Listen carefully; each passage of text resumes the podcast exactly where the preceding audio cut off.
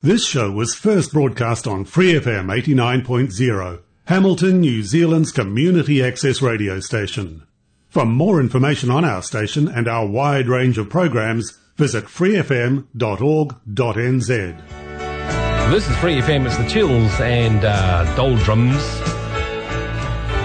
Here's a small piece of trivia you uh, you may not know. Max Christoffersen, um, uh, good morning first of all, but I went to school with Martin Phillips. You went to school, Martin Phillips. I went to school with Martin Phillips, and he was a year ahead of me at Logan Park High School in Dunedin. Oh, how about that? And I was in the same year as his sister Rachel, who uh, who's actually a really good bass player. And uh, yeah, he's a lovely fella. A really nice piece of work. Really good, good. Yeah, guy. he uh, he obviously had a huge impact on on, on my life and and anyone that was involved with student radio in the 1980s. Yes. And, uh, you know, I, I, I never want to hear Pink Frost ever again because it got so absolutely completely slaughtered during my time at Contact FM. Yeah, so, yeah, uh, yeah. but yeah, it's fantastic. I think the great thing with Martin Phillips and, and many of those uh, Flying Nun artists is they're still playing, and that to Yeah. me actually says you know they love the music first and foremost.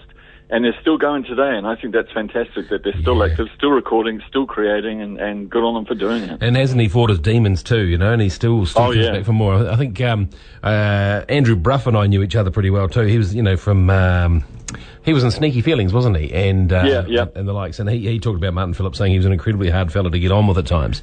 Yeah, I'd, I'd, I'd say that in my history, Sneaky Feelings were for me the, the finest of the Flying Nun bands. They were the one, that was the one band out of the Flying Nun um, sort of package of bands that really caught my ears as having something just slightly removed from what the main Flying Nun genre was about. And I've always had a soft spot for Sneaky Feelings. Yeah, they play with more than one string, I think, didn't they? That was that was the difference with them. That was Shayne Carter's lot, wasn't it, from Christchurch?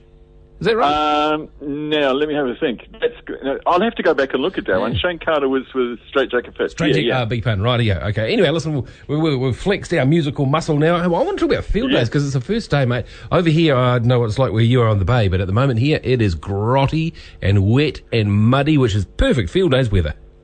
Well, it's it's normal field days weather. Over here, it's it's uh, it's fine. But you know, one of the things that happens around here is that folks in the bay they make a beeline uh, for field days to Mystery Creek, Yeah. and uh, it affects people over here as much as it does anyone uh, in the Waikato. One thing And, is, uh, um, so before we go any further, you said Mystery Creek. Why is it called Mystery Creek?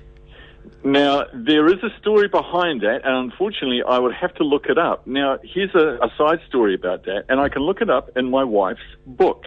She literally wrote the history of field days in about 1995. It's a green covered book. And uh, the Mystery Creek saga is detailed where that actually comes from. And I'll, I'll, I'll look it up in my wife's book. Do it. And I'll tell you next week what the history is. But it's a great old story, and uh, I'll, I'll check and confirm that next week for you. Yeah, so because it's, it's it is one of great Hamilton's great mysteries, I guess, isn't it? now, Mark, speaking of mysteries, Yeah. this week, this weekend's column, I've been itching to do this for some time, and I've just been a little bit scared that what might happen is I'll be seen as one of these. Uh, the silver tin hat wearing um, believers and, and all sorts of oddball mysteries. Now, people that know me probably think that that is actually who I am after all. But this week I come out of the closet. I remain confident. saying- Go on. Yeah, go on. Yeah, go on. so what I'm asking is, where are the Hamilton X Files? What do you Where mean? are the Hamilton mysteries? Where are other than Mystery Creek? Oh. Where are the oh. Hamilton UFOs? Where are the things that we can prove and verify that happen in Hamilton? And again, I bring my wife back into the discussion here. She wrote for the Waikato Times in the early 1970s, Yeah. and she went out to I think it's Putaru to visit crop circles in No.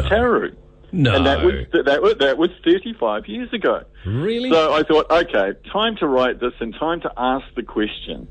Can anyone in Hamilton come up with a mystery, bigger than Mystery Creek and Field Days, yeah. about UFOs or ghosts? I mean, at one stage, University of Waikato had a ghost busting unit, and they were going and looking for supernatural events in the really? city. Yeah. And what started it was actually thinking about when I was at Whangamata in 1978. That summer was about blondes and beaches and surfing Yeah. and UFOs. 1978 was the year the Kaikoura UFOs Oh. were actually caught and filmed and caught on radar, tracked on radar, and it went across the planet. Everyone that is have, have any interest in UFOs and UFO stories and X Files They know about the Kaikoura sighting, and the reason why it was so interesting is because, yes, it was an eyewitness. There were planes that saw it. Yes, there was film footage shot by the crew that was on board the Argosy plane. And thirdly, it was tracked on radar from Wellington. So you've got three different ways in which this particular UFO, whatever it was, whether it was a natural phenomena or ETs, uh, it was actually verified that something strange was in the air. So I thought, you know what, we've got to have some Hamilton ones. So I put the question out this weekend in the Waikato Times saying, where are Hamilton's X Files? I tell you what, I can I can bring you one that may pique your interest. Um, I got a tattoo on my shoulder of my uh, it's my daughter's Penny and Daisy. It's a daisy with a penny in the middle of it, and it was a, it was a drunken bet with a, an old co-host. But my long long long story. The tattoo artist, right, reckoned that he had been abducted by a UFO and they'd been brought back, and he thinks that most tattoo artists have. And what he says is we're not actually putting tattoos into you, we're actually putting little uh, receptors so that the aliens can keep a track of you in your tattoos. That's what he reckons they are, little tiny little little chips that are going into your skin. Now I can Where put is- on. He's I was going to say, where is he and can I talk to him? He's dead. He died in Oh. a, died in a motorcycle crash, and I'm I'm I'm part of me thinks it's because he told me.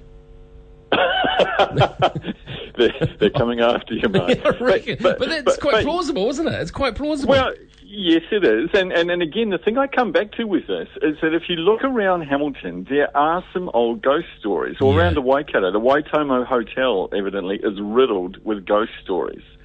And what I really want to see, if, if we can dig these stories out, and say, okay, this is X Files week. We've got Mystery Creek going on with the field days, and there's some stories behind that that'll scare you. yeah. Um, but can we find the real stories of things that can't be explained, things that are kind of strange, like these crop circles my wife reported on for the Waikato Times 35 years ago. UFOs, there are folks that are uh, at Whangamata that claim they have seen UFOs out there. I, I put it down to too much Southern Comfort or something else that they're actually yeah. on, it, on at the a, time. It's a Coromandel after all, yeah. yeah. And- Indeed, it is. So you know, you there's a bit of a grain of salt in that one. Yeah, But yeah. what I what what I bet is if you dug under the surface of Hamilton people and Hamilton stories, I reckon you're going to find some really interesting yarns that people know about. You know, family tales that are shared within family, but certainly you don't go on radio like I'm doing this morning Yeah. to say, "I want to believe." Tell me your stories. I to believe. Very cool. Because there are some places that you walk past and you just get a shiver. And you just kind of know that something's gone down there, right? And it, it could be way back from the Māori Wars. It could be anything, couldn't it? Um, Well, it's interesting you touch on that because that's something I'm utterly intrigued with. Is the Maori Wars around the region? I Yeah. bet there are stories that uh, people know about and share within family circles. And I'd love to be able to publish some of those stories and see what they are and see if we can verify in some way uh, whether they are historical fact or whatever that brings some substance and some detail to the story. The late Richie Pickett used to be fascinated by the Māori Wars and he used to tell some great stories. He, he told me one actually, which freaked me out when we were coming down past the Rangiriri uh, one day, and it was about, uh, now, the, the guts of it is, and, and my apologies if I get the details wrong, I don't mean any disrespect, but the guts of it was that the Māori were phenomenal, cunning warriors, and uh, the old Brits sent a scout in to look for, uh, look for, you know, a village and see who was there before they, you know, went in and sort of just pillaged the place.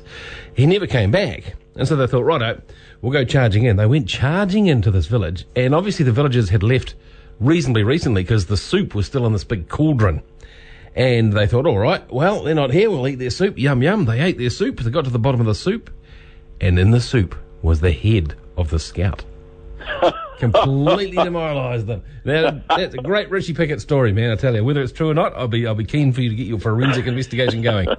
and indeed, we can look at that. Hey, one final, one final point Yeah. before we go this morning, and this is a point I raised in the column for the Waikato Times last Saturday, and it's one I think that's, that kind of it may put, shine a light on how mature Hamilton is getting, or perhaps not getting. Mm-hmm. And the question I'm raising is today, millions of dollars are going to change hands for farming equipment, for Oh, farming yeah. advice. It's a big deal. It's one of the biggest, I think, in Southern Hemisphere with field days on at the moment. Mm. But there's one other side industry that gets a lot of money this time of year, and it's the sex industry. It's the, the working girls and I guess the working boys make a lot of money at this time of year. That story is actually detailed in the original uh, Field Days history. It was well known. It, Yeah. it is part of the whole thing that the cowcockies come to town and, and have fun.